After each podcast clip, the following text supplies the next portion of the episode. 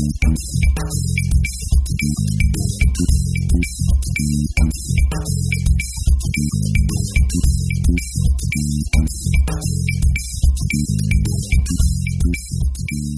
So, hey, everybody, welcome to the 299th episode of the More Than Just Code podcast. My name is Tim Mitchell, and I am in Toronto, Ontario, and I'm joined once again by Jaime Lopez Jr. in Seattle, Washington. How's it going? And Mark Rubin down in San Jose, California. Hello. All right. All right, so we'll dig in um, some fact checks from last week. Uh, I, I totally drew a blank on, on Leo Dion's name, but uh, he's the uh, person who had me on his um, podcast uh, last last summer, I guess, after we did, uh, we both spoke at Swift Swift uh, TO um, which I think is I think I heard today was going to move to like uh, what did you say? Not going to be in person. It's going to be like um, some sort of virtual thing. I'll have to look it up again.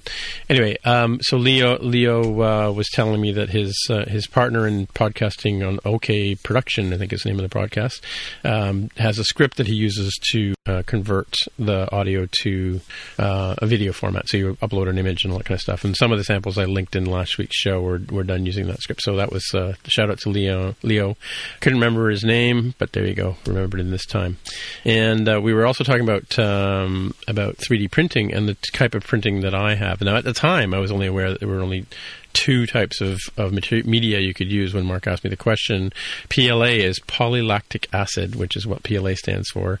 And the other one is probably, I'm going to say it now, it's a acrylon, acrylonylene butylene styrene, which you may already know. Acry- acrylonitrile, maybe? Acrylon, acron, acrylon. Acryl, because it's probably like acrylic, right? Acry- acrylonitrile, butadiene styrene. Yeah, yeah. It's a little softer um, type of plastic. You may know it from as ABS, right?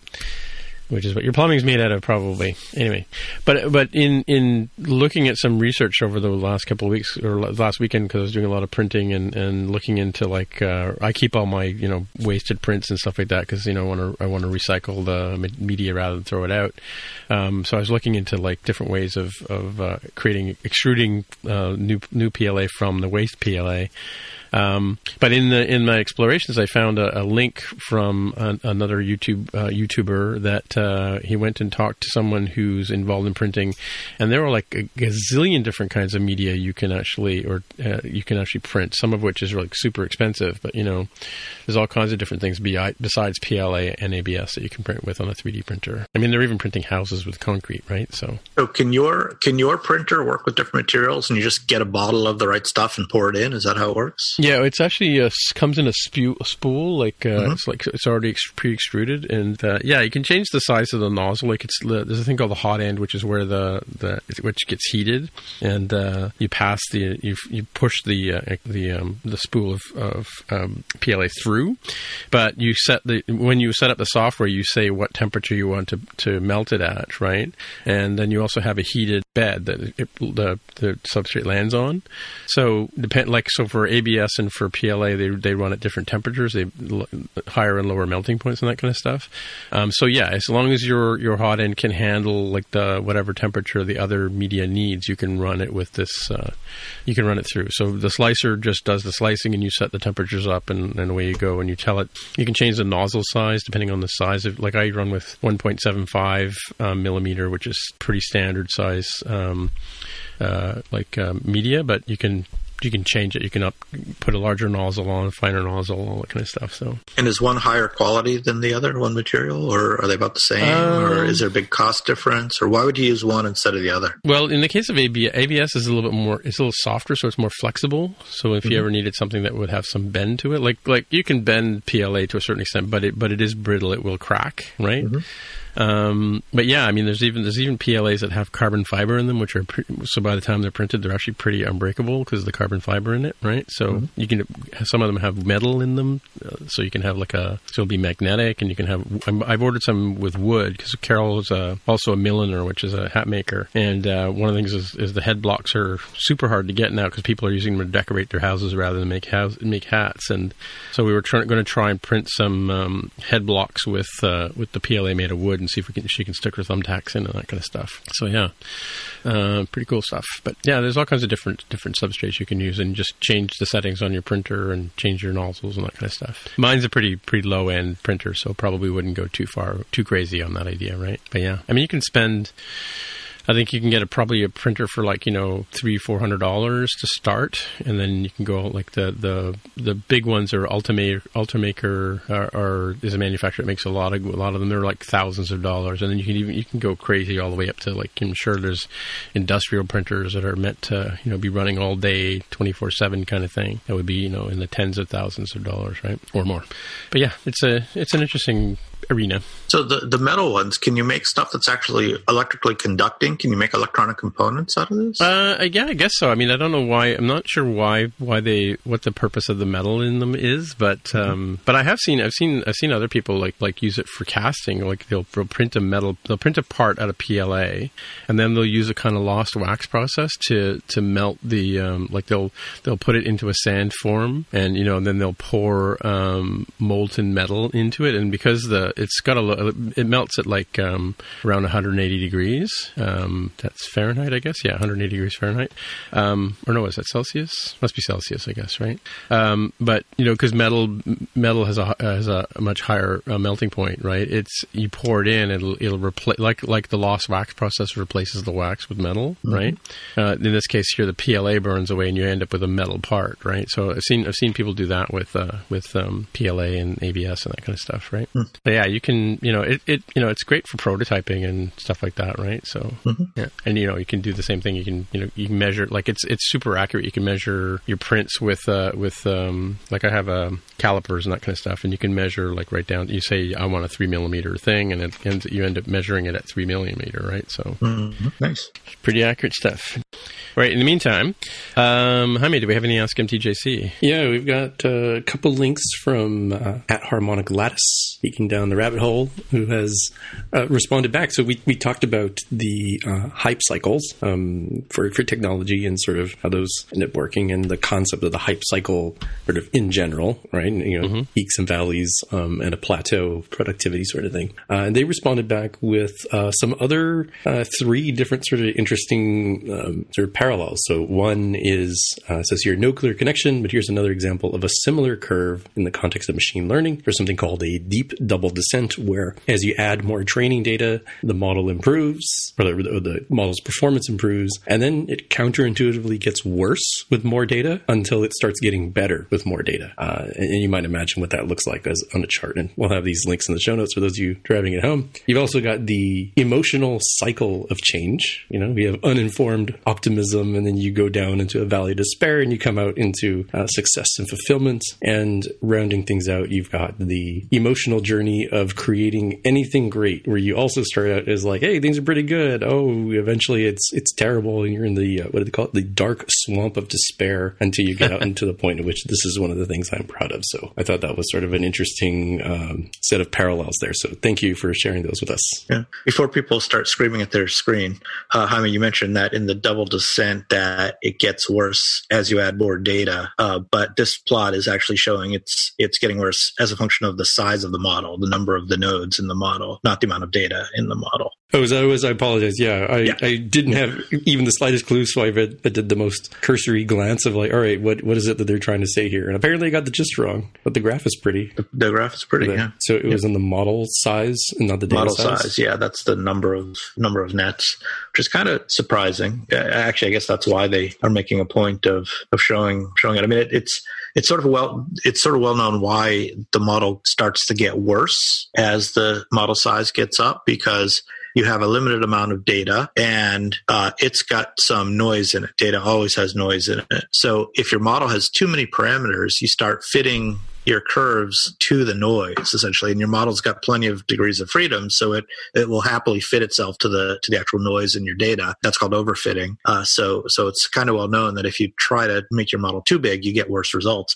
But it is actually interesting and i don't know what causes that that it starts to get better again. So that's kind of that's interesting that i'm gonna have to look up. Oh i see that uh, i wasn't wrong per se. I was uh, incomplete or possibly misleading because there's model where the model size has that you know better worse better you have sample size, which is the data size that does that, and you have uh, training time, which does the same because they call it uh, model wise double descent, sample wise non monotonicity, and epoch wise epoch wise double descent. Okay, yeah, I was just looking at that first model size graph. I hadn't actually dug down into the other plots, but yeah, depending on how you have your browser open, the fold mm-hmm. is a little misleading. Mm-hmm. Uh, on mine, it looks like there's nothing to scroll down to. Mm-hmm. Anyway, interesting. Yeah, yeah. Comple- completely off topic from where, where we were, though, but interesting nonetheless. More than just code. What else we got, Jaime? Tim, you've got a who knew fact check. Ask MTJC. Who knew? Oh yes, the who knew. So yeah, we were talking. Uh, we were talking last week. Uh, I was watching um, Who Wants to Be a Millionaire, hosted by Jimmy Kimmel, and uh, the question for thirty-two thousand dollars was, um, what was it? Twenty something states. Oh, yes, 20, Twenty-seven states. Surprisingly, twenty-seven states lie least partially north of Canada's southmost point, which is in what province? Of course, you know the the thing where Saskatchewan, Nova Scotia, Ontario, or Quebec. And I think most people in the show would know. We in fact had, we even had a map that Greg gave us with a line showing where Toronto was on the map and and how it's. Uh, above a lot of states. But apparently, yeah, I, I didn't know this. I'd heard of Point Pelee Provincial Park, which is uh, which is just north of this little island called Pelee, um, where looks like Fish Point Provincial Nature Reserve is the lowest point in Ontario. It's actually lower than um, lower than Detroit and Windsor, right? So yeah, so it puts a lot of provinces, or sorry, a lot of states be- above it, which is strange. Like, can we figure out what twenty seven states were, would be above that line? Would we even know? I think That's when almost... we looked, it was like any state that has at least part of the state above that line, right? Yeah. That was the. Well, there's what, 50, yeah. 50 states? There's 50 states. And so that, that little island, it's called, what was it called? Middle Island? Was that the name of it? Or Pelee, I think. Yeah, Pelee. No, no. So it's actually not Pelee. No. Oh. Remember, we, uh, so oh, yeah, Pelee right, itself is, is a little further north. It's in this. Oh, right. Yeah. In this plot that you're showing in the show notes, uh, right at the very bottom, there's a tiny little island right on the border. And that's called Middle Island. Island. And that's just a, a nudge below the 42nd parallel, which is the border of a lot of states in the U.S. Like it's the border of, of Oregon and, and California, for example. It's the border of Nevada and Idaho, for example. Uh, and so it's actually relatively far south. So the fact that California and Nevada all go up to the 42nd parallel put them slightly, just slightly north of this tiny little middle island. It's it's not they're south of Pele, Pele or Pele Island or however it's pronounced, but they're just north of this tiny little middle island right there. So yeah, 27 U.S. states are above that line. It's pretty amazing and unexpected. A lot of the uh, east, east New England as well, right? Vermont, New Hampshire, New York, Massachusetts. Oh, sure, absolutely, all of those. Yeah, yeah. I don't know. I don't know about Connecticut though. Is it falling? I Definitely Connecticut. Yeah. Pennsylvania, yeah. probably Indiana, even right? Uh, yeah. So okay, if if we want to, I can. I'm looking at the map right now. If we want, I can read them off. So obviously, yeah. Alaska. even parts of California are north of this. Yes, exactly. Tim, you're practically on the other side of the Mason Dixon line. Like you're That's like right. right. next door to Tammy Coron in Tennessee, apparently. I guess. Yeah, yeah. So you know, California, Nevada, Utah, Wyoming, Nebraska, Iowa, Illinois. I'm just reading across from left to right. Of course, anything north of that is obviously included as well. Right. Yeah. Uh, Indiana, Ohio. Wait a minute. Is Indiana? Indiana might be close. I'm not sure about Indiana. Yeah. Uh, but Ohio, because it kind of sticks up a little bit. Pennsylvania, New York, Massachusetts. Well, maybe Connecticut doesn't actually. I guess it depends really on your projection, right, Mark? Oh, it does actually. It does. When I zoomed in, yeah, for sure, for sure. Uh, Connecticut and Rhode Island do. That's amazing. Yeah. Almost half of amazing. America, right? In Slightly more than half. States. Not by population, though. Fifty yeah. states, and if, if, they claim in the yeah. the thing that it was twenty-seven, that's uh... definitely not by population. Because when we include California, of the forty million or so people who live in California, probably a thousand of them actually live above that line. it's a really small, small Reno? amount. Okay, not not Reno. Um, no, no, I'm just saying. Yeah, I'm looking at the map here. Yeah, it's it's just it's it's just if you look at the map. Let me see what's where's the. California California's a long, long state. Yeah, and it's I mean it's literally it's like the from the 42 degrees latitude to something like 41.7 degrees latitude. Yeah, it's tiny, tiny sliver. And 40 million people live there. Like that's just gonna like if the in California. Yeah, something like that. Wow. Uh, how how many are on the other side of the San Andreas Fault? What do you Most mean by the What do you mean by the other side of the San Andreas? Well, I mean Fault? the, the, the that side that's going to sink into the ocean and drown. Oh, well, so the San Andreas Fault, yeah, it, it runs down the peninsula, what we call the peninsula, which is everyone who's been here who knows, but for people who haven't, uh, San Francisco, the city, is actually at the top of a fairly long peninsula. Uh, that's the west side of the San Francisco Bay, which is kind of a, it's a giant bay, but it's almost completely surrounded by land. Uh, the only place where it isn't is is is a little strip of water where the Golden Gate Bridge goes across. So the San Andreas Fault goes from it probably starts even north of San Francisco, but it definitely goes south from San Francisco down, um, you know, through kind of kind of where I am down in San Jose and kind of even further south. So yeah, we'd we'd lose if if we did fall in, we'd lose a lot. But but most people are more worried these days about a different fault. It's not even the San Andreas Fault. It's Right. it's something called the Hayward Fault, which is on the east side of that big bay that I was talking about. It kind of goes Yeah. through Oakland and Berkeley and Fremont over there. If that went and took everything west of it, that would be bad. Let's just leave it at that. that would be the pretty much the whole Bay Area, which would probably be 11 or 12 million people would be affected by that. Crazy. But it will it, it won't it'll be that bad. I mean, even a horrible earthquake won't. It's not going to fall off the fall off into the ocean. Yeah, you know, there's never going to be any major disaster that's going to like affect like just about everybody on the planet at any point in time in the future, right? He You said mean like a like a pandemic?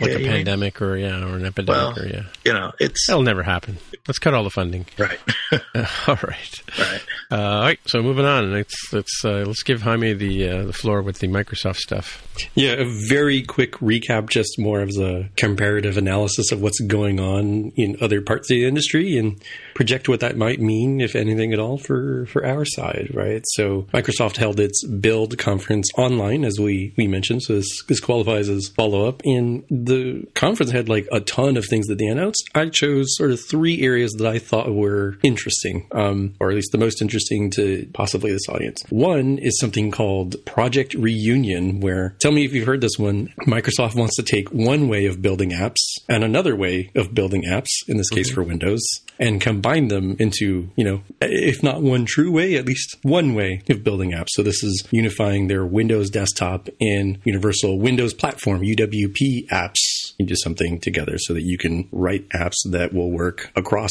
various versions of Windows. So if you're And then- unaware of Project Catalyst or have forgotten, that was the one that I was hinting at. Oh, I see. Right. and, and then people will still not care.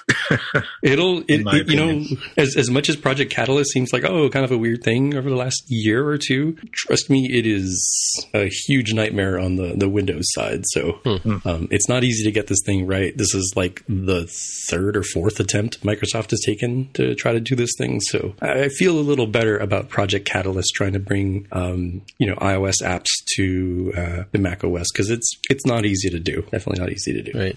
Uh, the other link here I have, it unfortunately, doesn't have that great of a take on this topic, but I feel like it was a reasonable starting point. So, Microsoft has opened up something they're calling their fluid framework um, and they put out an example usage of that their um, fluid office document. That this article describes as google docs on steroids but that's not really the point per se. The point is that they have uh, put together these components uh, i believe they're web components that you can use to sort of seamlessly have live updating data and importantly collaboration um, wherever that data happens to be. So imagine something like you know remember old school object linking and embedding? If you're on the windows side or opendoc if you're on the apple side you know take, take a slideshow and, and embed a, a spreadsheet that kind of thing. But hypothetically a whole lot better in this case in that it, it will be live and it will be rendered nicely cleanly everywhere it could be. Whether in microsoft's case they showed it being in, in sort of like a google doc type atmosphere where somebody was changing numbers and then that was rendering nicely in a microsoft teams chat. And it was also rendering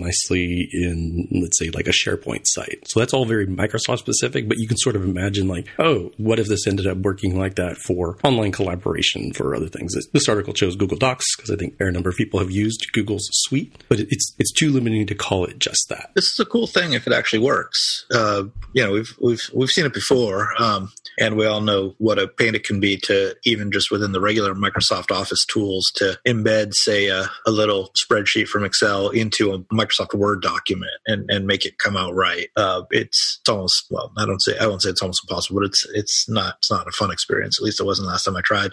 So yeah, if this works, this this could be a cool thing. It yeah. would be it would be hard for them to compete with Google in the collaboration space just because Google Docs is pretty much free, yeah, right? And, trick, well, yeah. maybe it's not for enterprise, but yeah, actually, I, I don't I can't say I, I, actually know what the enterprise pricing of Google Docs versus Microsoft is these days. The the, the key thing business wise is I think you'll see sort of a bifurcation. So your your younger or smaller startup type companies mm-hmm. overwhelmingly, and, and, this is painting with a very broad brush. So I'm not trying to offend anybody. Overwhelmingly choose the Google suite mm-hmm. of apps. They overwhelmingly choose Slack for instant messaging, and they mm-hmm. overwhelmingly choose Zoom for their video conferencing. Right on the larger enterprise side, it can vary, but a lot of folks have had just because you know Microsoft's been so powerful for so long, you probably have a pretty decent sized contract at like let's say like a big place like Boeing, right? Right? That's 160 some thousand people, you know, lots of, of desktops, a lot of, you know, Windows servers. And so at some point, they probably switched to sort of the you know, all you can eat model of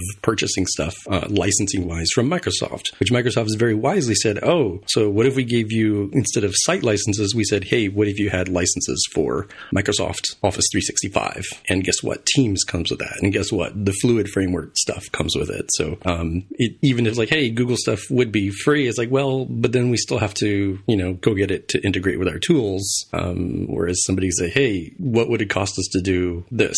Well, nothing because it's included as part of your Microsoft 365 subscription for your corporation. Like, oh, okay, cool. And do we need to integrate? No, it's already been integrated by Microsoft. So it's, I can see that there will be space for both of these sorts of sets of camps to exist. Yeah, and as I said before, mm-hmm. I think that, that Microsoft already has a very strong foothold in in a, in a lot of spaces, and um, I, I, have I have um, a few clients who switched over to, to the paid version of Google Docs. I think that the Microsoft um, 365 subscription is very similar to the kind of pricing you get with Google Docs on the on a business level, right? Um, so I mean, because they compete in that same space, it used to be more expensive to have you know win, uh, Office licenses than you know a 365 kind of brought the pricing down a lot, right? Um, but yeah, it like Jaime says, it's super super easy for uh, Windows type IT to to manage, you know, like uh, Active Directory directory and things like that. I mean, it's not as hairy as it used to be back in you know 10, 10 years ago or more. Um, yeah, I don't know. This this it, it, this fluid document, fluid office thing does look interesting. I think that you know, I think because of the fact that there is already a, a large user base, you know, it, it stands a good chance of success. Even though, like you said before, Microsoft has tried some crazy stuff in the past and never really went very far with it. You know, remains to be seen. Yeah, the the the, the idea is definitely not new. Yeah. As we mentioned, OpenDoc and object linking and embedding are very old uh, ideas. Yeah. And I think now we're seeing hopefully good enough web technology and standards that have made this hopefully uh, make the promise a reality mm-hmm. this time. Well, I mean, the, certain, the last think, you know two months have been a real trial for, for just about every company out there, right? In terms of what they're doing online and, and what they're able to do. I think that I mean I've sort of been a Microsoft user since you know my first Mac, right? And and because um, you know I don't know if you guys know this know this or not, but you know, Word and Excel existed on the Mac before they did in the Windows world, right, or the uh, PC world, IBM world. Um, but uh, yeah, and, I, and I've sort of seen all the different variations of Office and, and Outlook and Excel and uh, Entourage before that, um, and and and I watched Google come up and you know start from nothing, and then you know every, everybody's got a Google Doc, everybody's got a Gmail account, right, and you know the, these are kind of Microsoft did the same thing with the Explorer browser by giving it away with with Windows. They kind of got they kind of squished uh, Netscape into non-existence, right? Um, but yeah, it's it's an interesting thing that they're doing. You know, I think they they it'll be interesting to see where it goes. All right, what's the, in the third one? Or we talked about? Yeah, it's very timely that you mentioned uh, Microsoft's previous very let's call it difficult relationship with open source because um, Something they've done this year is enhanced their Windows subsystem for Linux to bring Linux GUI mm-hmm. apps to Windows 10. So they've had support for a while for running, um, let's say, like command line tools. So you can run um, what's essentially like the, the, Linux tools that you would expect to have in a Linux Unix type system. So right? they have actually like a um, kernel run, that they're running on, on Windows, like they're emulating Unix? I'm not sure how the technical bits work underneath the covers. My understanding is that if you were used to using using something, you know, like curl, like grep, find, you know, all those types of commands rather than uh, trying to switch over to, all right, well, I'm using a Windows box and now I have to learn what PowerShell that comes with Windows, you know, what are the equivalent commands? Um, that's been sort of a, a difficult obstacle at entry. So somehow Microsoft has made it so that this Windows subsystem for Linux would enable you to run the developer tools you expect to run if you were coming from uh, Linux or Mac OS. It says in the article it's adding a full Linux kernel to Windows Really? 10. Yeah. Yeah. So it'll be it's not even an emulator really. It's just just running the real deal. Yeah, I mean, because that's the thing. That's one Mm. thing that, that Windows is. I don't know. I don't know what Windows 10 is under the hood, but you know, Windows is the last you know sort of holdout of, of proprietary operating systems because you know Apple is based on BSD, Unix, and a lot of Linux is as well, right? So I'm surprised that they're still making their own operating system. To be honest with you,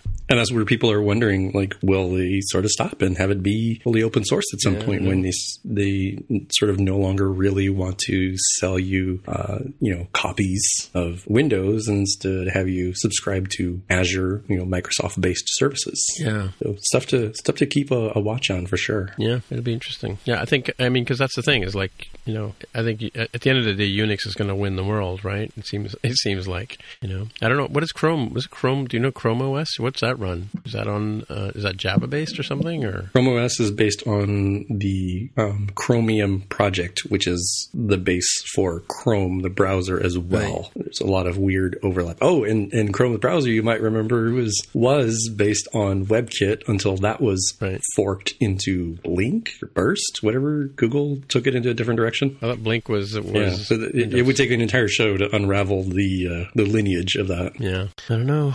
Seen lots of weird operating systems in my lifetime. All right, remember BeOS, Mark? I do remember BeOS. yeah, that I, I think it was, you know, well, at least the rumors were that it was only a few days away from being the the operating system that Apple Yep. purchased to replace classic Mac, Yep. uh, but ended up going a different direction and and buying NeXTSTEP instead Yeah, I think it was John Louis Gassée. So- John Louis Gassée versus uh, versus Steve Jobs, right? versus Steve Jobs. Yeah, the world would have been very different. It's it's it's probably safe to say that a BeOS driven Mac would not be what it is today. Would I mean with well would would not be what the Mac is today and and iOS and everything else. I think that's probably safe to say. But who knows? It might have been even bigger. You never know. Yeah, and those for those of you kids driving at home, Jean Louis Gassée was was head of uh, Apple Europe at the time when Sculley was around. I think, right? So there's some history there. Yeah, was it Sculley or yeah, who, whatever. Yeah, whoever was in charge at the Well, time. Gassée, Gassée was when I when I forgot my fir- very first issue of Mac World magazine had Jean Louis Gassée on the cover um, and talking about running Apple Europe, right? And at, at that time, Jobs was was out, so I don't know if, if Jobs and Gassée overlapped, but I have a feeling. And I,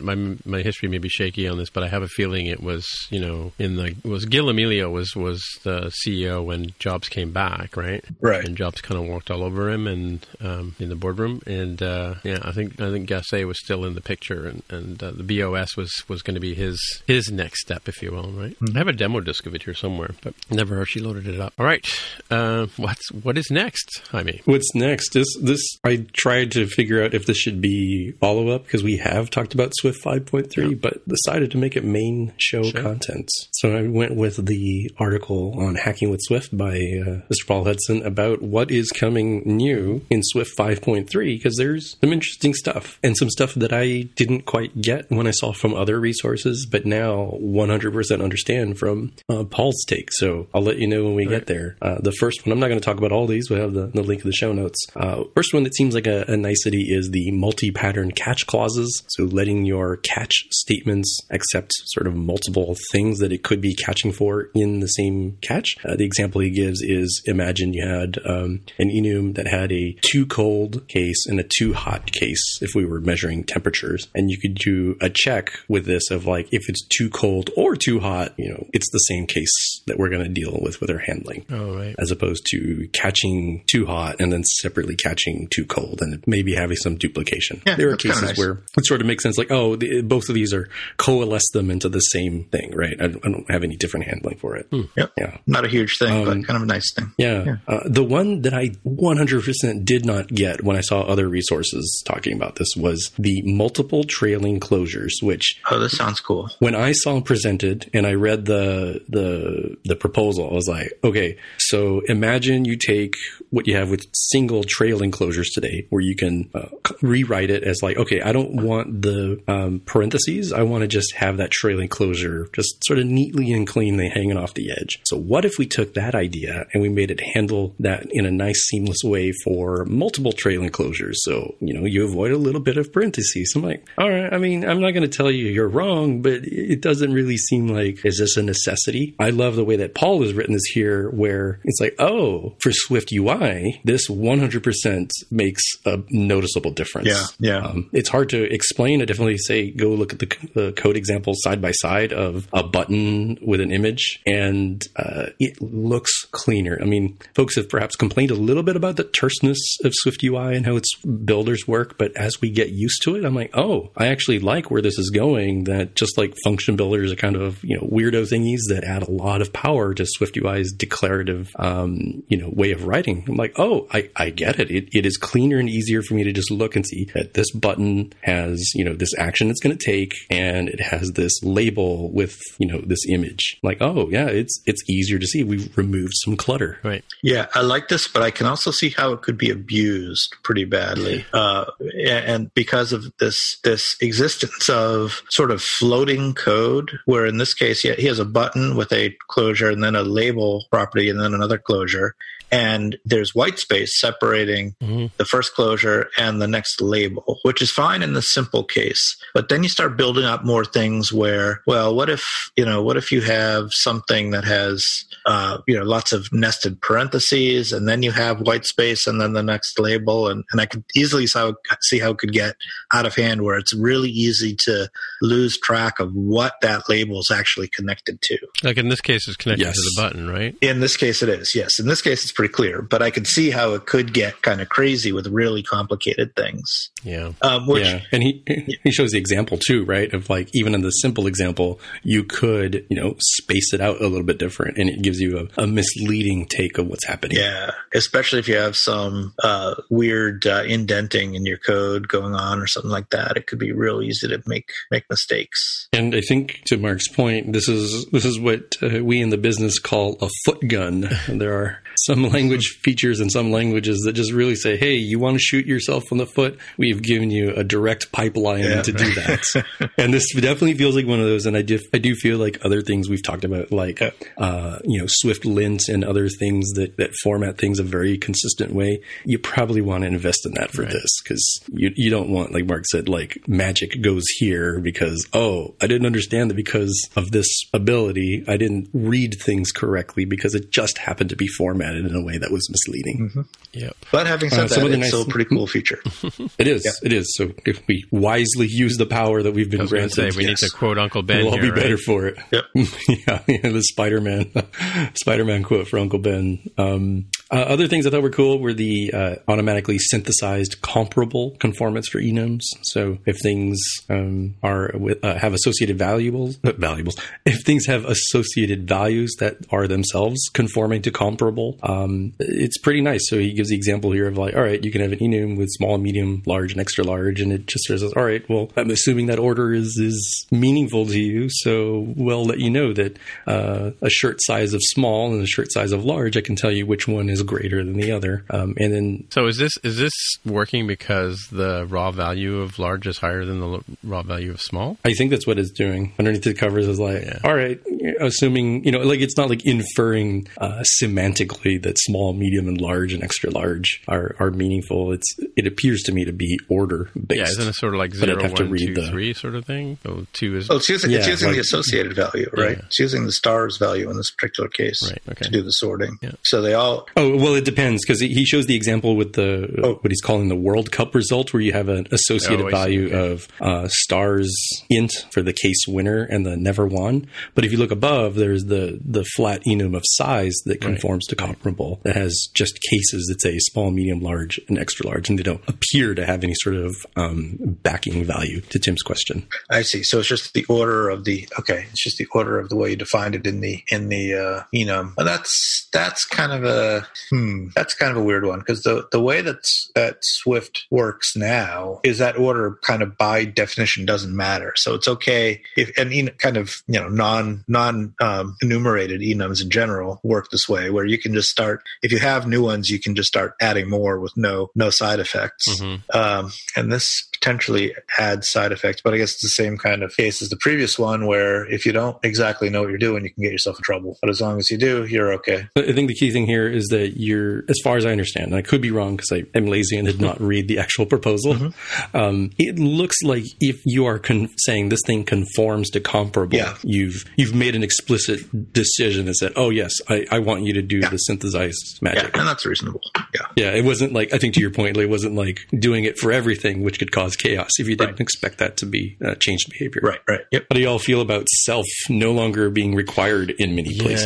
Yeah. I don't know. Yeah, I've, I've always been a fan of self. I think it adds clarity putting it in. Uh, certainly, I understand it's at the expense of of um, verbosity. You know, you you end up typing more, you have longer code. But personally, I've always liked self, so I'm kind of not a fan of this kind of thing. Yeah, I was going to say like like in this case here, it's it's self dot cell, and then the second example is they don't include it's just cell, right? So how do you know which cell we're talking about? Like, is it the one within the code block, or is it one that belongs to the entire class, or, or I guess is a struct in this case, right? Yeah, I, I don't know. I'm of two minds of it. Like I can appreciate the you know uh, reduced number of characters in there, um, and I would say there's probably going to be one camp that says, "Hey, uh, Xcode's really nice. It shows you where this is coming from, and it's it's very you know there for you as an integrated development environment." And I would say that's true, but the other camp would probably say, "But there's a fair amount of time I spend looking at this sort of stuff in you know source control or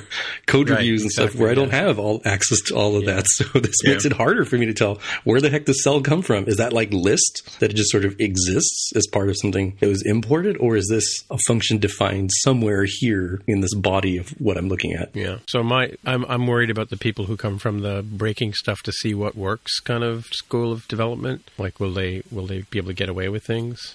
Yeah, yeah. Well, I don't know. Um, speaking of new things that people are they're finding interesting ways to break, uh, but I think is interesting is the type-based program entry points, which is a lot of words to say. Hey, remember how your uh, your main.swift was treated special, and whatever's in there was like, all right, we're going to basically bootstrap this and say this is the main function that we're going to call and run your app. Um, now you don't have to have a main.swift file anymore. Like, what? What do you mean? How does Swift know which is the main part of my my app? Like, well, now you have an at main attribute that you can add to anything you might well please. I assume it's one and only one of those that can be considered the app instance that can be run. Hmm. Yeah, it, it's. It, I, I wonder what happens if you have different mains in, say, different modules and things like that, and how does it decide? Yeah, I guess at that point it would be like target based of some sort. Yes. Yeah. You could have like a main for your your WatchOS um, extension, maybe, and then that, that maybe does things that you find are interesting, and one that is the main for your actual sort of app as it is. Hmm. And then depending on what you're building, that's the one that gets run. Um, I'm, Well, I'm it does sure. say yeah. here in, on the tin that you may not use this attribute in an app that already has a main.swift file, and you may not have more than one at main property or app or attribute. Like with, within what context? Yeah. though? Within what scope? I think they're, I think he's talking about the whole project, right?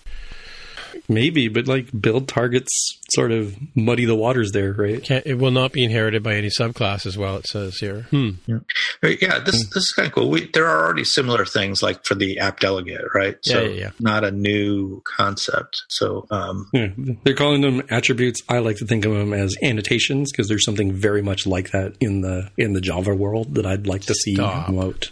Especially if you get arbitrary uh, in Java in the Java world, um, uh, arbitrary annotations that you can say, hey, these are um, you know my integration tests. These are my you know stage one unit test. These are my stage two you know more in depth tests. Like I'd like to be able to have that sort of power and not have to sort of um, mess around with build targets and, and and admittedly some of the niceties that Xcode has given us sometimes a little need a little bit more flexibility and stuff that is more easily readable in a in a GitHub pull request. Yeah, I thought I thought in um, in Swift we're calling the at symbol a property property wrapper, like whenever we have an at, at main, at bundle, at you know observable object. You know. Yeah, then that's the that's the name. All right. Okay. Carry on. I'm going to skip a whole bunch of these other ones that folks can read and skip way down to the bottom that there is a new float 16 type, so half precision floating point, apparently commonly used in graphics and machine learning. Okay. So it's there if you like. Um, I don't have a really strong opinion on it. I mean, you, you want to make a float 16, by all means,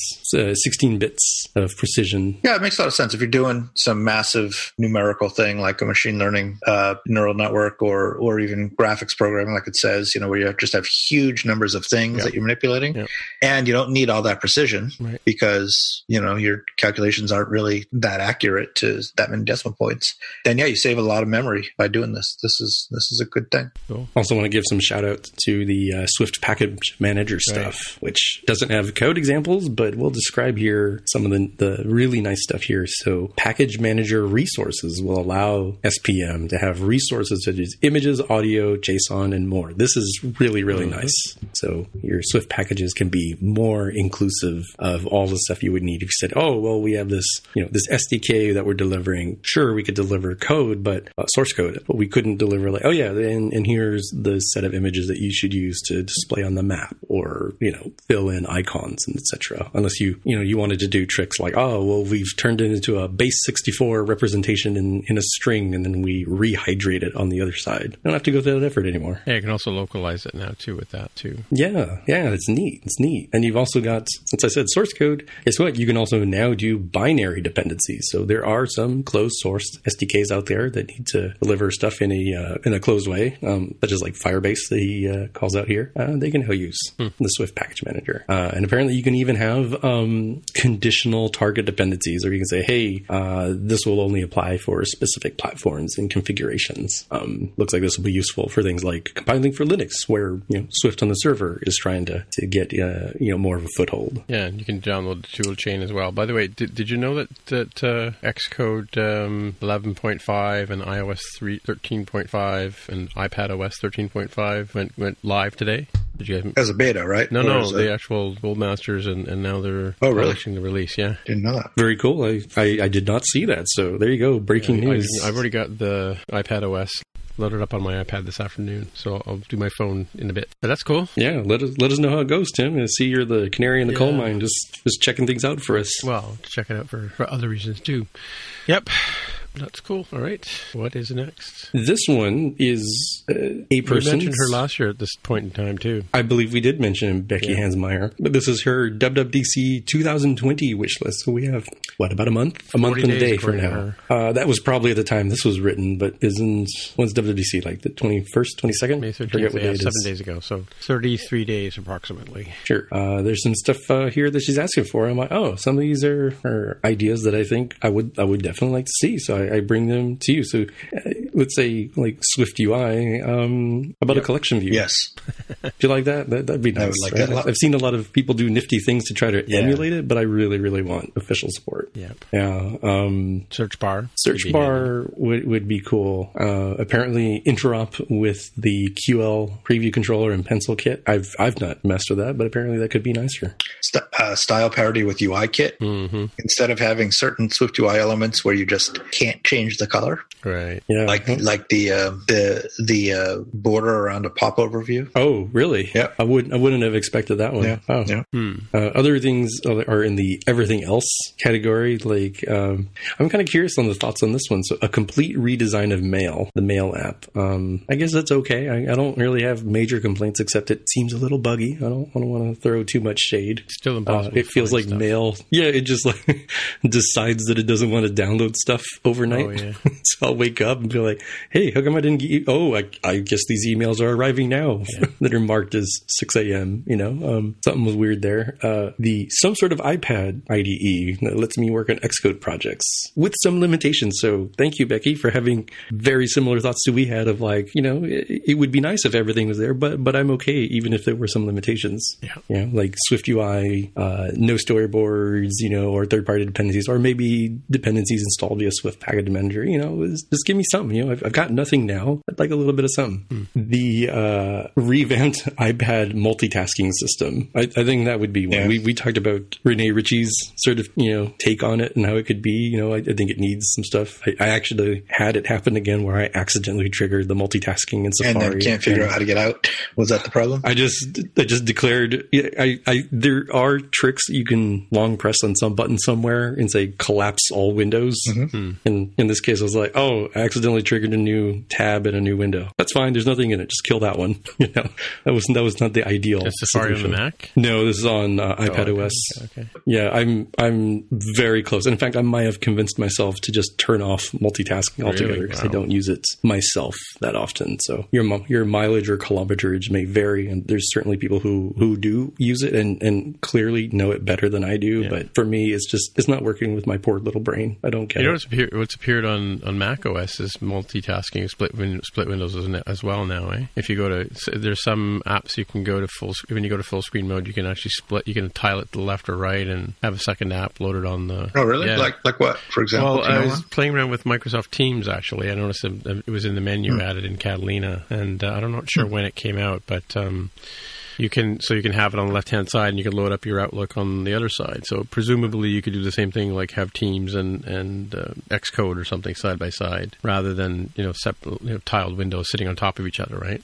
Or tiled, uh, and you get the same split down the middle. You do the you know the you can pull and make it narrower and wider Do you think that's just a Microsoft implementation, or is it built I don't know. I've only seen it in the Microsoft world right now. Yeah. Um, I don't. I'm looking in Safari right now. And I don't know, and I don't see it. yeah, I'm not a So big. I- I'm not a big. Um, not a big uh, full screen viewer kind of person. Like I don't like to run my apps in full screen mode, but it Yeah. kind of does that. It throws it into full screen mode, and then everything else becomes full screen mode. So, but but like I guess in full screen mode, you can't have a second app beside it, right? Which is I guess on a big monitor would be something people would want. Mm-hmm. So I just I discovered it by accident a couple of days ago. Yeah. So I'm looking at Safari. If you look under Window, there's Window tile window to the left of the screen, tile window to the right of the screen. You don't see that? in which app? In, in Safari. I'm on the Mac, right? I'm on Catalina 15, 10, 15, 4. Oh, I'm not in this. Yeah, I think it's I think it's ten. Machine. I think it's the the dot four implementation that added this. Hmm. Yeah, so I basically presumably could move my my Safari window to the left hand side of the screen and leave the other side of the screen for another app altogether. Right? That's new. Yeah, I can't follow along either because I'm on 10.15.3 and spoilers for something that's going to come up. I've specifically not updated certain things because I'm afraid of what if it goes wrong and I need Apple to help me Yeah. out and they can't. Ah, you got to live on the edge, I guess. I don't know. I I'm not sure when that when it appeared, but I just noticed it uh, today actually on my other Mac, my work Mac. All right, cool stuff. hmm hmm And she also wants, yeah. What else she want here? Yeah, we covered. we- She she gave us some interesting ideas last year before WWDC. I don't I can't forget if we went back and looked and saw how uh, how much of her wish list came true. But there you have it. All right. Okay. Well, the next uh, article here is uh, something I picked up on LinkedIn, and it was talking about. We've been talking about obviously working from home, and I think that uh, I think you know there's been some announcements like today. In fact, in in Ontario, uh, the Minister of Education said that uh, school will not be returning uh, this year to like grade schools, whatever, will not be returning you know, as of June. Like they thought, uh, perhaps you know they would sometime in June, the kids might be going back to school. But so in the same sense here, I think we've, we've I think we're becoming resigned to the fact that we're probably going to be working from home for a while. Um, it's May 20th now, and you know we're a couple of weeks away from June. Um, and uh, large companies are now saying. Last week we talked about Twitter saying that they were going to be fully. Um, I think you said in perpetuity, right? They were just going to continue working. Yeah, permanently working That's what Twitter said. yeah. Yeah. Amazon is Yeah. is also extending its work from home policy. Facebook, most employees will be able to work from home. Uh, Microsoft continues to work from home. Slack working from home. Zillow working from home. So yeah, so that uh, I- I think because you know practically going back and sitting next to each other in an office. Um, you know, uh, again, I attended another presentation today where they talked about you know putting copper on the door handles and uh, staggering where people can sit at a desk, and uh, and obviously, you know, people who don't need to go back into the office don't go back in, right? So and then it's temperature checks and masks and you know all that kind of uh, stuff that's become you know frequent cleaning cleaning. That's another thing. Like, how are they going to keep these offices clean, and how are you going to sit in the cafeteria? You know, so or the public restrooms, which are the hot topic these days. I mean, I guess they're not public at the office, but yeah, yeah, they're still reasonably public. Yeah, I saw a plan where they would put lights on the on the outside of the wall, bathrooms to sort of show whether they were vacant or not. So, like you'd see like a red or green light, kind of like you do on an airplane. You know, where you have the vacant vacancy kind of thing, so you would know from a distance whether or not to approach. Right. So yeah, it's it's going to be it's um, it's going to change until until we have a decent vaccine. It's going to change quite a bit. So I think and I think that you know it's been a great lesson for a lot of companies that they now that they ha- had to work from home that they can work from home or they can work remote. Yeah, and fun fact: uh, Jack Dorsey is not only the CEO of Twitter, he's also the CEO of Square, and Square also announced that it will allow folks to work permanently from home. Really? Hmm. Um, yeah, I, I would say for folks who are in that situation, because people are like, oh, wait, so I can get my Bay Area salary and and not live in the Bay Area, you might want to check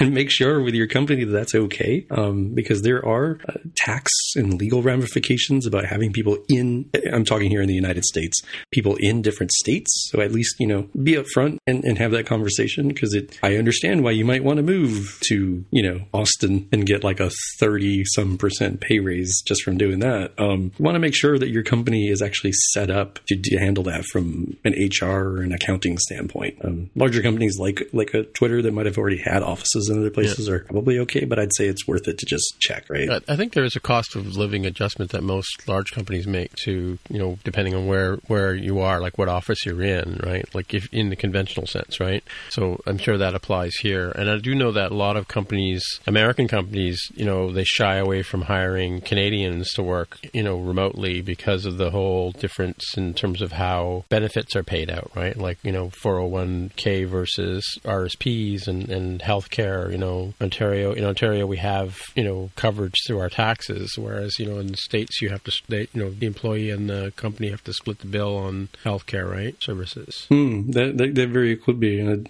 very jokingly say it probably also has something to do with the holidays of these yeah, sneaky Canadians yeah. taking Canadian holidays, American holidays, and British holidays yeah. for un, unknown reasons. Yeah, Just collecting them all. Yeah, that's true. That's another another angle too. And yeah, um, yeah. How do you, how do you deal with that too? Right? So, like we have we have the company corporation I work for. We have some people in the states and some in Canada. And so like you know like this week this month this past weekend was our our Victoria Day, which is celebrating the birth of Queen Victoria. So we get a day off, and then next Monday coming up, you guys have Memorial Day, right? So, the the Americans were working on Monday, and, and the Canadians weren't, and then next week the, the Americans will be off, and the Canadians will be working. Most a lot of times we have like you know a long weekend on the same weekend, but things like you know Thanksgiving are different times of the year, right? So mm-hmm. uh, they, mm-hmm. they, create uh, issues for people, um, even in the same same time zone, right?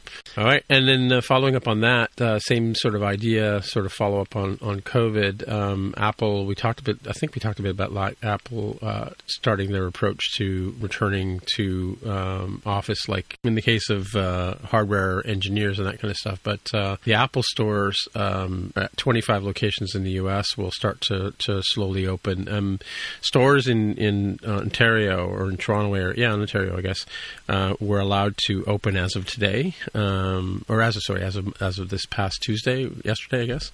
Um, Monday was a holiday, as I said before, but only stores that have a street level access, and they're limiting the number of people who can be inside the store at any point in time. So, you know, if you got to go to the Genius Bar, you got to take your computer into Apple uh, for repair. I believe they're doing curbside pickup too. If you want to order and, and pick up a, a, product, you know, you can arrive at the store with your appointed time to pick up and, and grab that, you know, power power adapter or dongle that you need. Um, yeah, but I think a lot of people who, are, who have wanted to get their their computers looked at or their phones repaired are going to have to uh, have to wait. So there's a list here uh, in this article that I've got linked in the show notes from nine to five about the stores that are going to be opening up. Uh, let's see which one's close to Mark. Uh, none of them, I think.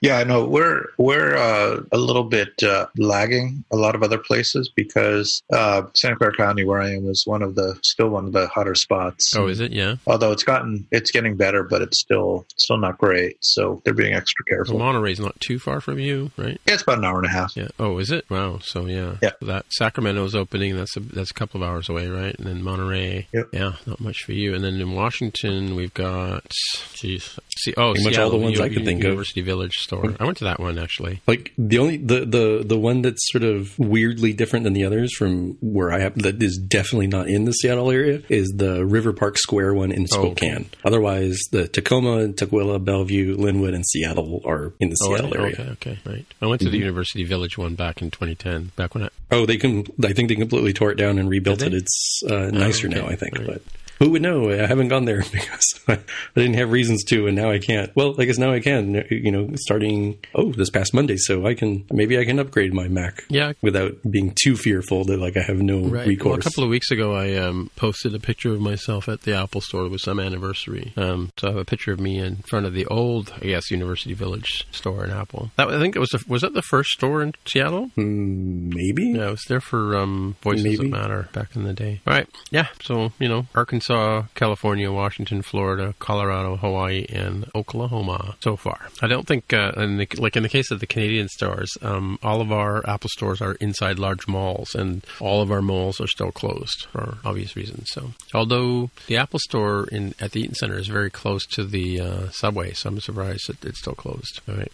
I mean, there's a subway station underneath the mall that that one's in. So, what do we got here? Some big leaky news. I mean, Yeah, you remember Jon Prosser, who pretty much nailed everything related to the iPhone SE, uh, the new iPhone SE uh, release. Um, claims here that he has seen prototypes of the Apple glasses, the famed augmented reality glasses, and that uh, supposedly um, there will be a reveal in uh, Q4 of 2020 or perhaps Q1, uh, first quarter of 2021, with a release quite a bit later in the fourth quarter of 2021 or first quarter 2022. Very similar, I think, to the way that the Apple Watch was announced three to six months before it actually shipped out to people. My memory is really bad, but I do remember it being quite a gap between announcements at a uh, like a keynote type event versus actually shipping it in people's hands.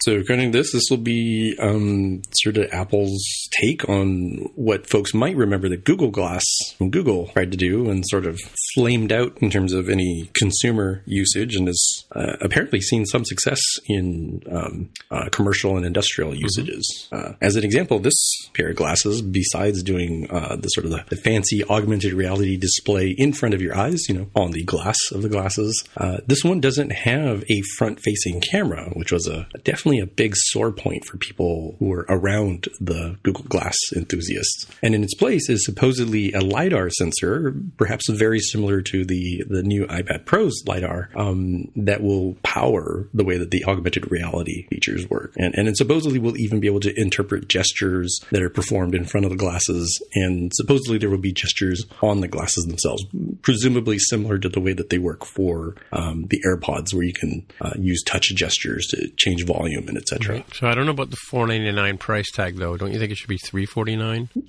this this this is not an audio medium unless you know it doesn't stay here unless it you know has um, bone conductive sound. You know that's a possible. Yeah, no, just our favorite number is three forty nine. So, so I don't know if there's a linked article there that talks about his uh, Jon Prosser's success. So the Apple Glass, obviously being one of them. He, iPhone twelve, he's already. We were talking about his stuff a couple of weeks ago. Um, as you mentioned, iOS fourteen stuff. He's got the i- AirPods uh, Studio. I think we talked about last week, right? Um, he's also got. He's calling AirPower again, Mark. Um, And he's got some coronavirus related, related leaks. Uh, and then he released uh, information about the iPhone SE, as you mentioned before, PowerBeats 4. And then uh, I think he was behind the, the leak for the MacBook 13 as well. Same guy, let's see. Yeah, same guy, Jon Prosser. Yeah, he's he's definitely built in a very short period of time a, a pretty interesting resume with regards to. Seems like he's at the inside scoop, and Yeah. um, for him to know things that uh, it appears as if data is processed on your iPhone, so it seems like it'll have a relationship very similar to the way the watch works as a sort of a satellite accessory to your phone. Yeah, we'll have to sort of follow him on Twitter and see what, what comes out in the next little while. So now that there are standalone watch apps, will you be able to use the glasses, sorry, the glass,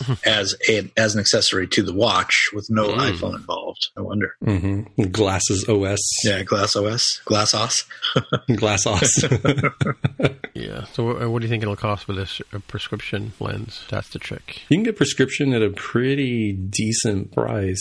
Uh, so I I have my doubts that it will be only four ninety nine. I'm like, is is that the sixteen gig Yeah, edition? 16 gig, yeah. that's definitely not going to be the one that has you know the one terabyte of storage on it. That's for sure. You know, the, the LTE version that can that can stream um, you know videos in front of my face while I'm on a run. So um, I mean, I think four ninety nine is a pretty outstanding price if they can bring it to that level. Like I know it, I know it sounds like a lot of money, and I'm not saying, especially in the in these times, that it, that it's not a, a fair chunk of change. But think about the the kind of technology that's being thrown in here and the form factor it has to fit into from a miniaturization perspective. Um, I I, I think four ninety nine seems There's cheap. a lighter angle here about um, like an AR kind of experience. Is that what we're thinking? Yeah, I, I think since it doesn't have the camera in front to do, you know, image uh, visual based processing of images to do AR, they can use the LiDAR similar to the, the way that it works on an iPad Pro, um, figure out where things are in space and, and get a texture map. Yeah, or, or the way a lot of cars use that for uh, collision detection stuff. They can find out what's around you by by shooting out the the uh,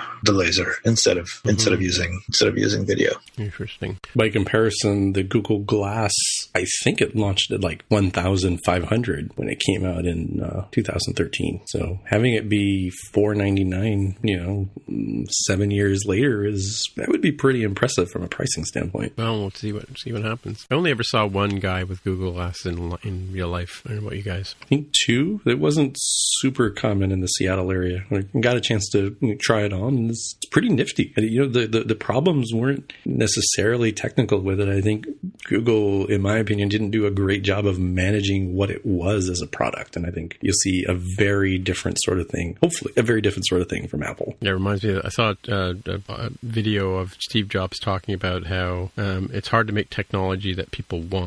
you know, you can make all kinds of tech. You can try and make technology and get get people to try and buy it, but yeah, making it making what they want is, is difficult.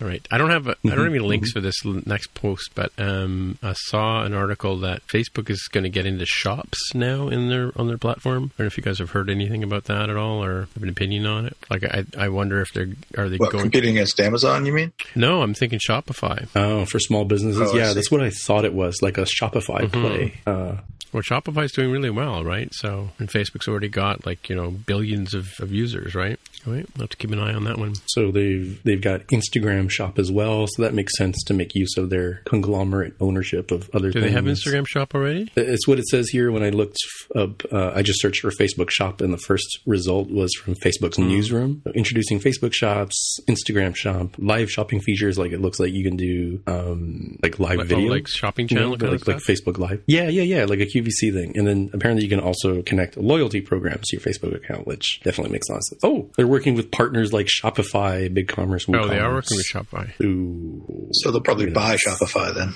Yeah. like in a frenemy co-opetition, let's just acquire them. Should we Sort of thing. Shopify stock today? What do you think? I don't know. It's pretty expensive, actually. Shopify. Is it? Yeah, seven hundred dollars, I think. Okay. But what's the PE ratio? Uh huh.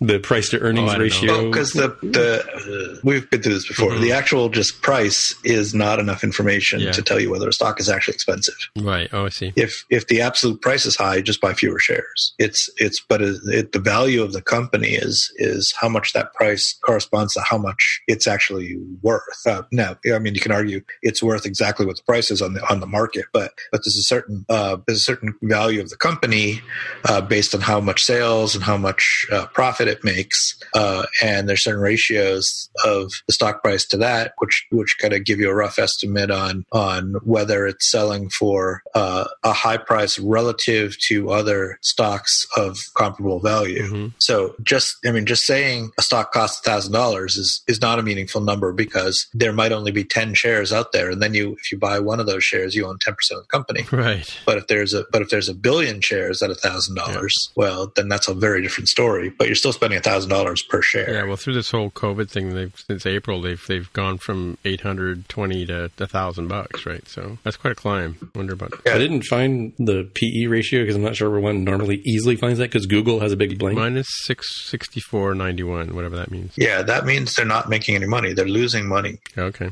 So Market cap of 83.6 billion. Yeah. So what? Mar- so market cap market cap is a good number. So what market cap? Market cap is the actual value that the stock market prices on the the entire set of of shares that are out there. So what the stock market thinks the company is actually worth. And so the way you get that number is you take the share price, very easy. You take the share price and number multiply it by the number of shares on the market. That's the market cap. So so if the market cap, I'm looking at uh, the Google listing for Shopify right now, and it's got a market cap of 83 billion dollars right now. Uh, now is that a good number or not? Well, we got to find out some more. Let's see. You're looking at the American price, I guess, right? Sorry. You guys are looking at the American numbers, I guess. I was like, I Yeah, was at the yeah. So okay, so I'm looking at the financials tab in Google now. Oh, yeah. I wouldn't buy personally. I wouldn't buy Shopify stock right now. yeah, no, most of the Tell you what. recommendations are hold, are saying hold. Yeah, let me explain why. Their revenue is 470 million, Mhm. and their market cap is 83 billion. So that means that that people the,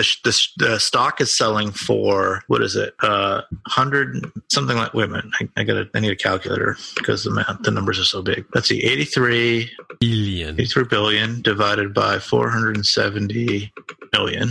Yeah. So the the uh, stock is selling for 177 times the total income of the company. Think about that. So they make they make a 470 million dollars a year. So how many years would they have to operate to make the money that the stock market is saying it's worth? They'd have to they'd have to operate for 177 years at that level, and their net income is minus 31 million dollars. So they're losing money every time. So they make 470 million in in sales, and their expenses are 500 million. So you do that for 177 years, and they're really quickly out of business. Right, right. So so now for from fundamentals, this is not a strong company at all. Really bad. Now why do any why does anyone pay that much money for the stock?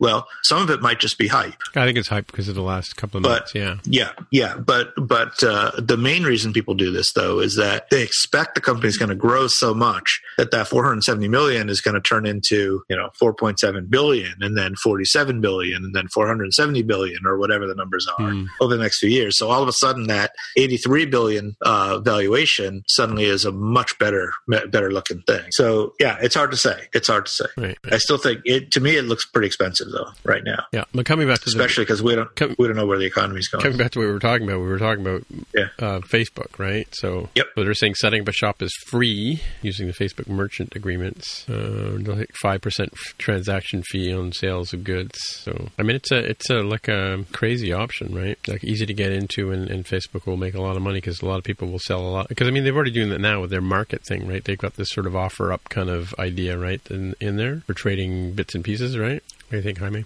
A lot of it makes sense to me, like on on the, the surface of it. Like I'm kind of with Mark that like there might be a little bit of overhype of you know what will happen and, and what ends up going sort of forward. It, it sort of depends, I think, whether you end up believing that uh, this is just a, a pandemic bump or if there will be. I'm talking about Facebook. I'm not talking use the about um, cliche. Shopify. Yeah, but it, it's related, right? Because um, it's not like Facebook just woke up and said, "Hey, we should make this partnership and make this thing." Right. Right?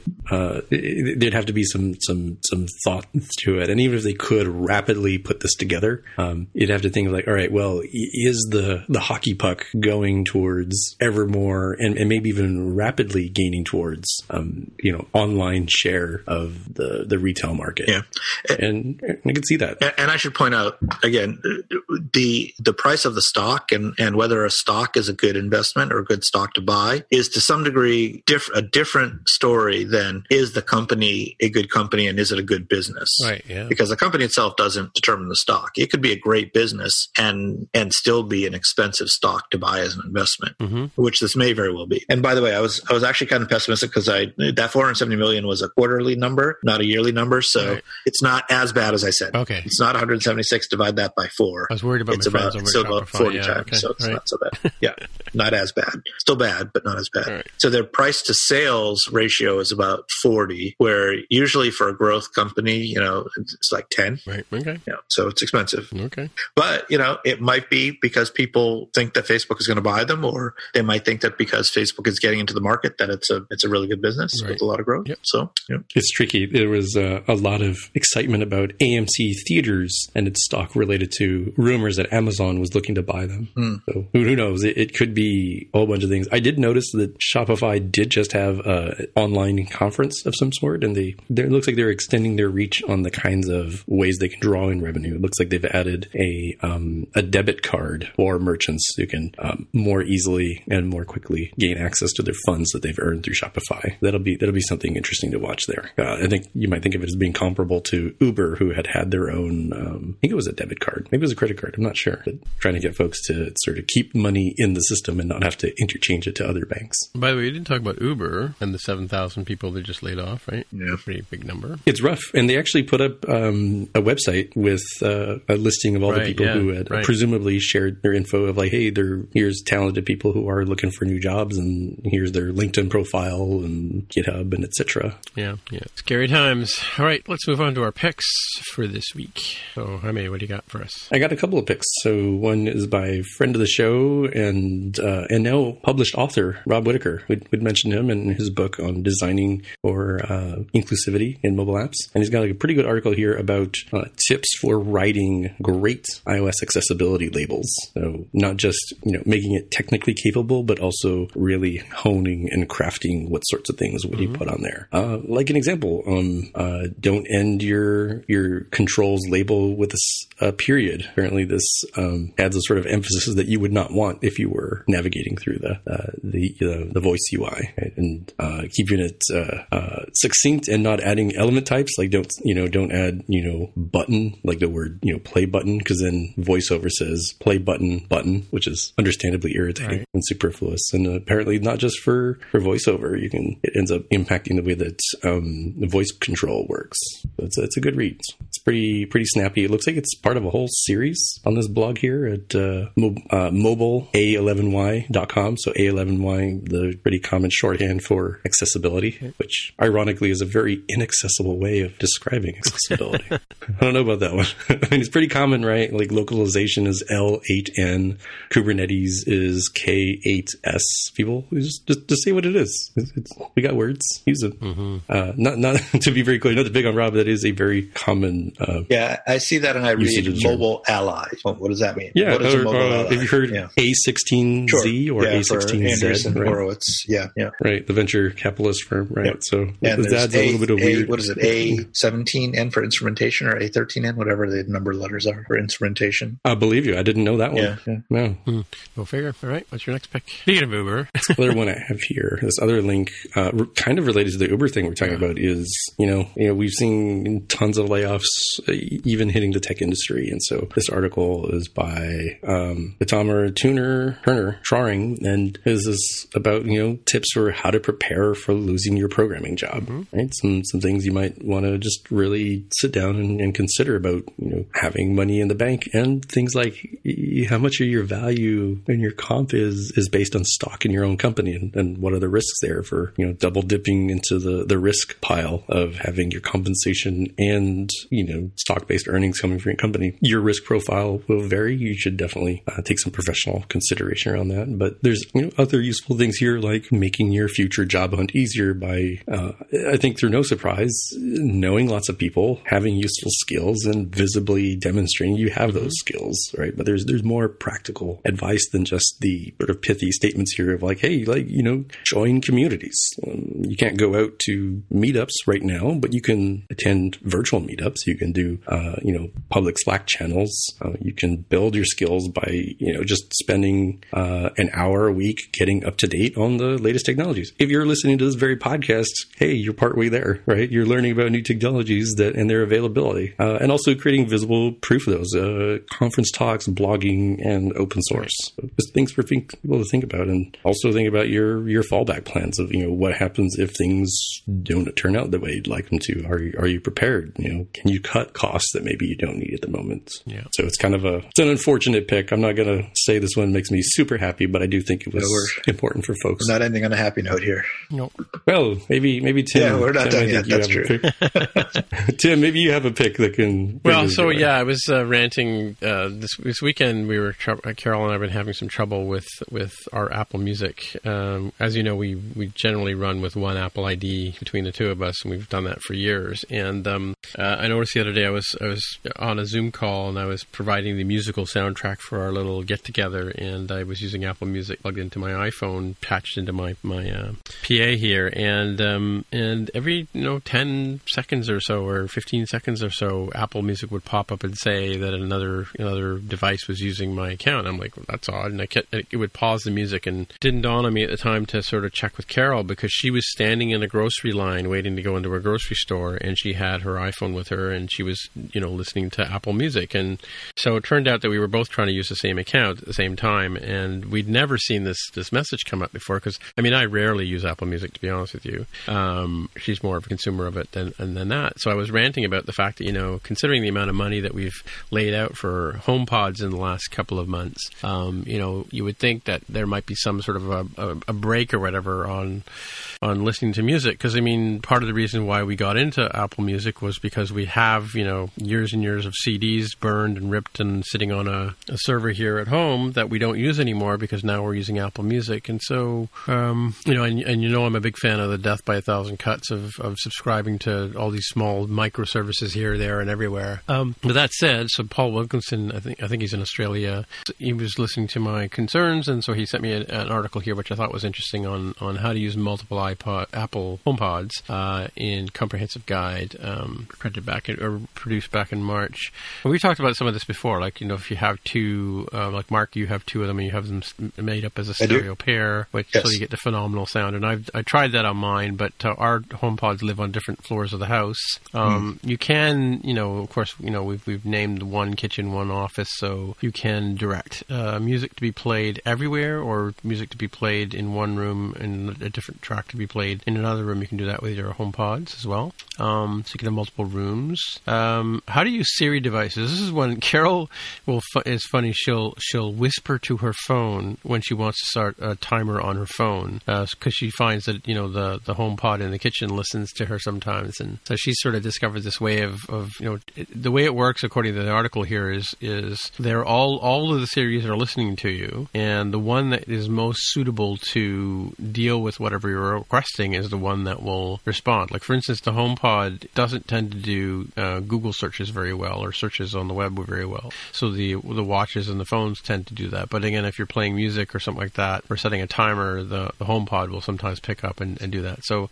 it's kind of tricky to you know to be able to address you know Hey followed by the word Siri to a device, and when you've got three devices that will respond to that, right? So that's kind of interesting. Um, you could also have your Siri or sorry, yeah, you can have your HomePods recognize you, as different people as well. So we could uh, tailor it so that Carol's voice, you know, it'll recognize Carol versus me. Uh, we haven't actually done that, but you can do that. So you can have multi multiple users um, using a, a HomePod. Unfortunately, you can only have one Apple ID connected to uh, a HomePod at a time, which is another uh, tricky point. Um, yeah, and then uh, you can also have HomePods in different houses. You can't use them as an intercom, which is something you can do on the uh, on the uh, Echo. I don't know if you've tried that uh, on your Echo Jaime, but you can actually communicate through from one your from your phone running the uh, Amazon Echo app to your Amazon Echo in the house. And a friend of mine does that with his his kids. He uh, frequently messages them that dinner is ready and that kind of stuff with with his Echoes. hmm Yeah, intercom Yeah. functionality, right? And uh, yeah, apparently you can have HomePod and hear Siri in two different houses as well. Hmm. You can invite people to have to come and join your house too. Yeah, so cool stuff.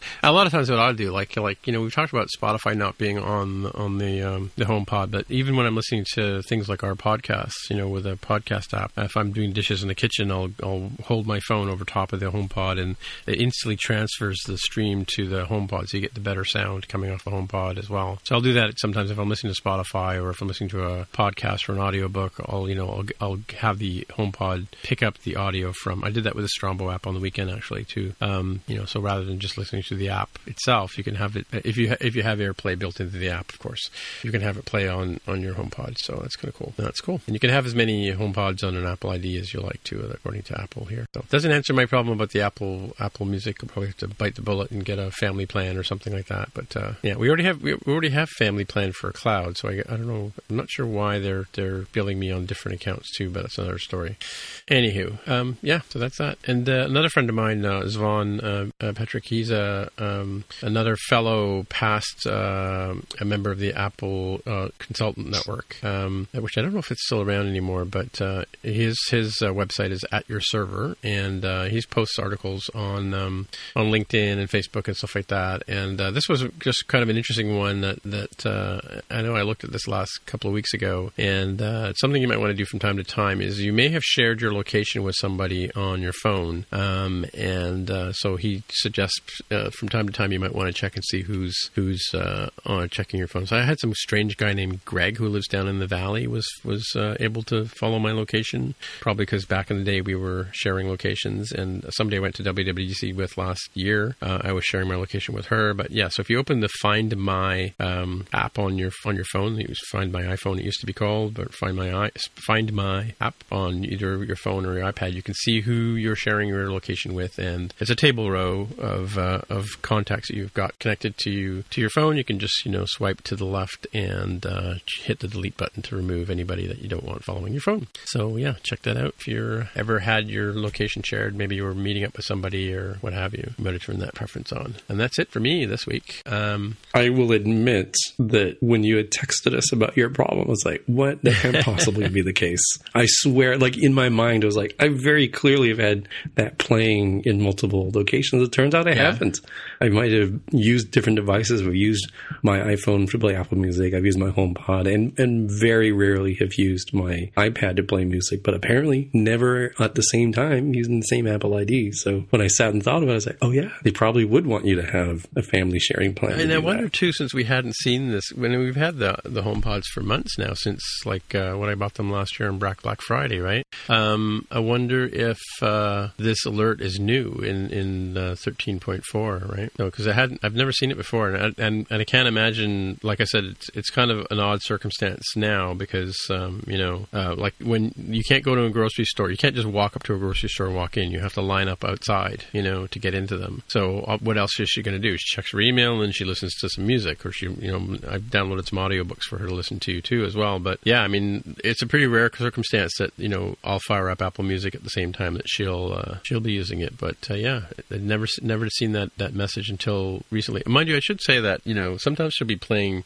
music in the kitchen and then she'll take the dog for a walk, and all of a sudden, and I'll be in the kitchen, you know, working on computer or doing dishes or whatever, and all of a sudden the HomePod will just stop. And usually it's because she's transferred. Uh, I, I didn't didn't dawn on me until I thought about it. She's transferred the audio to her phone. You know, she's picking up where she left off on the phone, and and uh, and I just you know I often wondered why the HomePod did that. I normally listen to like CBC radio using um, TuneIn Radio on my on my HomePod. Right, that's most mostly what I do. But like I said, it's pretty rare that I that I actually run Apple Music myself. But yeah, so, yeah, it, it just it, it's just odd that it you know never dawned on us that that's what was happening because the the problem with the HomePod there's no alerts right so it can't it can't pop up and say hey you can't do that it'll tell you if it can't find something but it like it won't pop up there's no way to pop up an alert and say hey this is happening right whereas on the phones it can right in the case of my phone uh, like last week when I was on the Zoom call I was using my phone so I could see the alert pop up and say another device was using your account. And I'm thinking like well my Mac's not running Apple Music and what could it possibly be right? So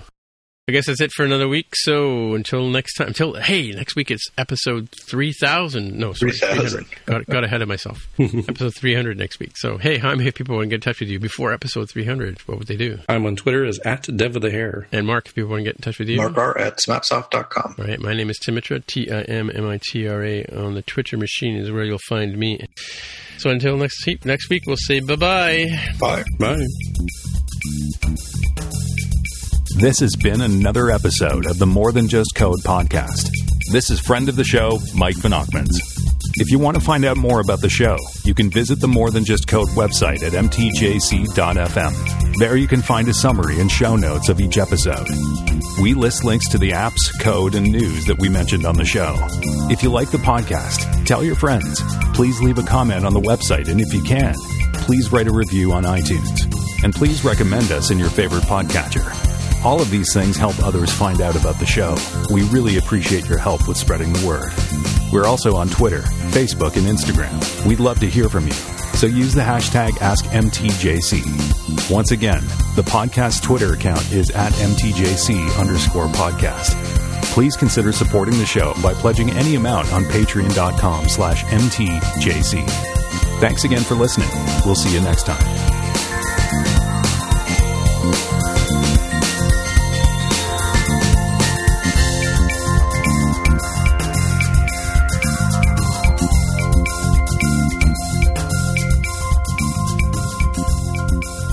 Getting your getting your uh, your yacht sorted out so that when Spotify gives us a big old deal too, we'll be living large, socially What? distant on our separate yachts. What? In the same. What are you- Do you are you not see talking that? Joe Rogan? Joe, Joe Rogan signed like a hundred million dollars, some crazy, you know, lots of millions of dollars deal with Spotify. Hmm. Let me Joe how big that Rogan, like the actor Joe Rogan. Who's Joe Rogan? yeah, he's been a, a UFC commentator. He's a comedian. Right. Oh, you mean, oh, yes, right. You mean, oh, yeah, he's starting a new podcast, right? I think he was moving it over.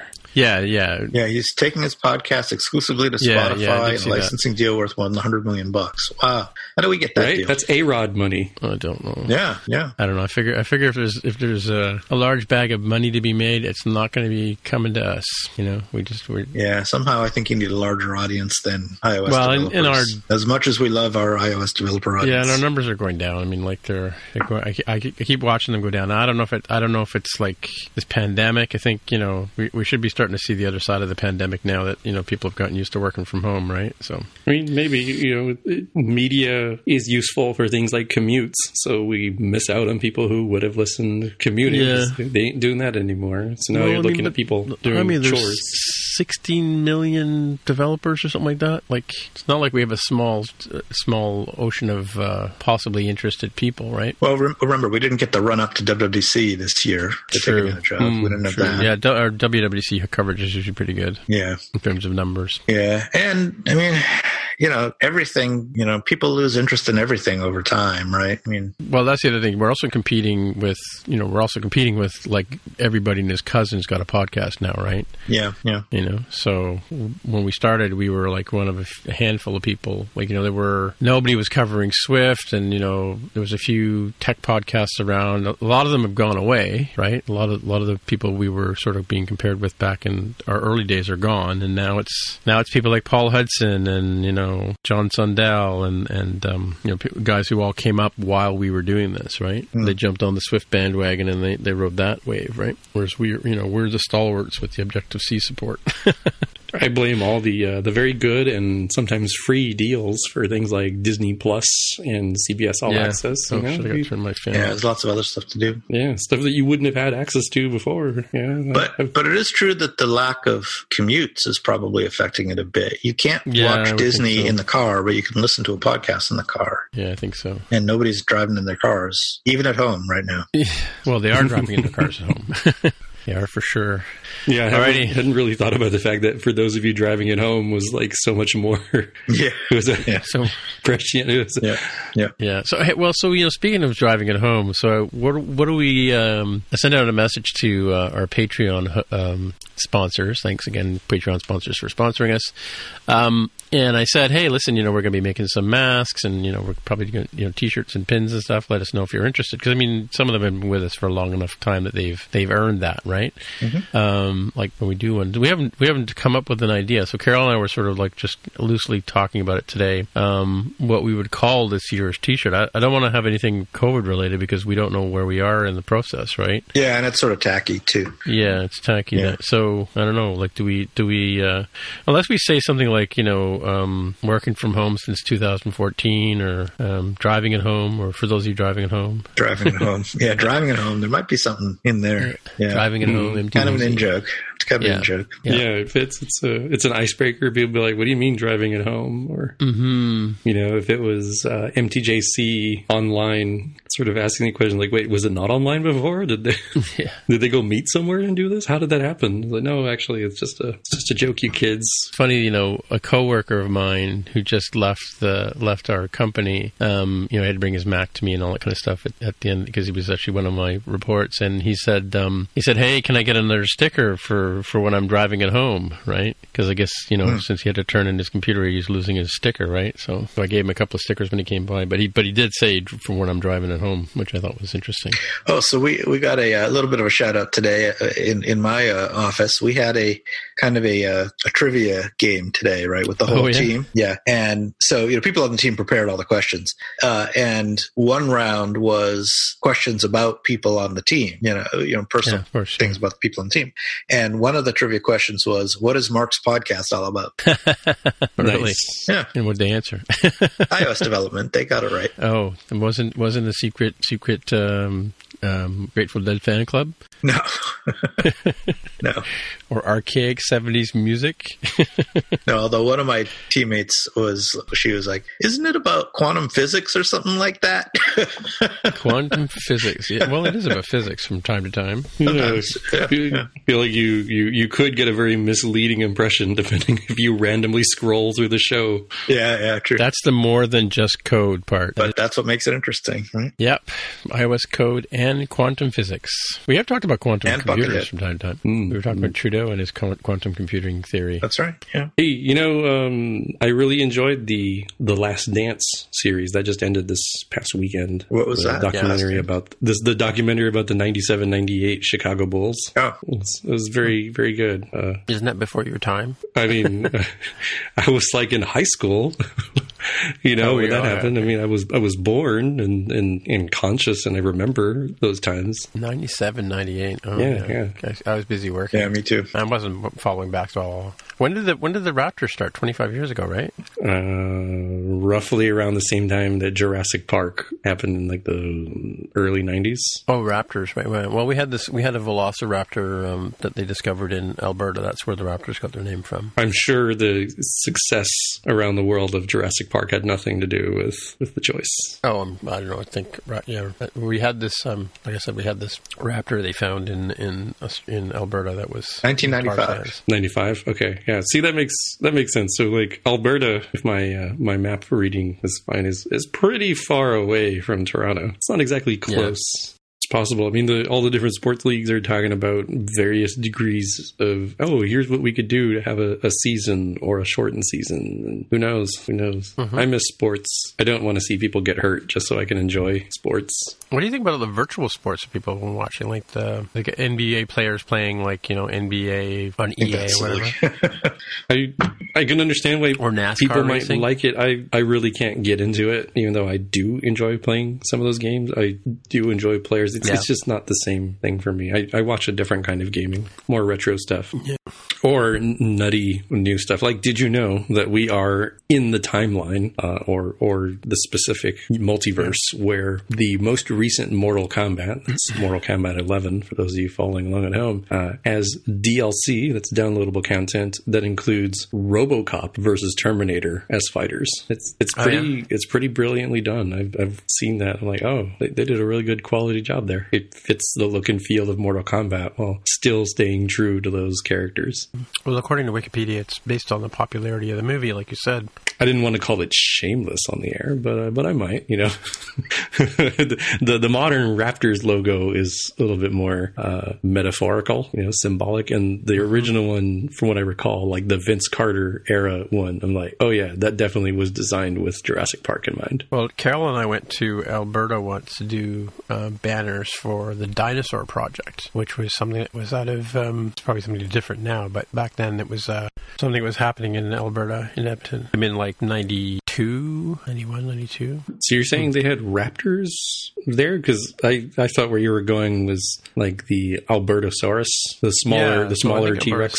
Um, family member. Yeah, there was a. I'm sure there was a raptor that they found. We have so uh, somewhere I have artwork for the for that particular dinosaur project I was talking about, um, and uh, it's a raptor in the artwork. Hmm. Speaking of dinosaurs, this stuff changes quite a bit. Like I remember that Brontosaurus was not a real dinosaur. It was like, oh no, it's actually you know like a female or child version of Apatosaurus. And then I think now they're like, oh no, wait, Oh, actually it is a different one. Brontosaurus might be a legit dinosaur again. Yeah, really. If I wait long enough, Yeah, maybe maybe Pluto can be a planet again too. Stop hurting my childhood. I learned it then. I don't need to change. Stupid science. Well, I found a thing here called the Southern Alberta Dinosaur Project, It's part of the Royal Ontario Museum. Uh, Yeah, see, look at this. You search for Brontosaurus, you get Forget Extinct. The Brontosaurus never existed, NPR from 2012. And then 2015, Yeah. scientists say it's time to reinstate the Brontosaurus. really? Yeah. But the, Bron- the Brontosaurus, as we know it, like the one, like the like you see in the Flintstones and stuff like that, that was not a real dinosaur. It was made up from Um, they put wrong bones together. right? Brontosaurus? No, Was it? Brontosaurus was real. Yeah. Was it? Well, not the one you see in the Flintstones.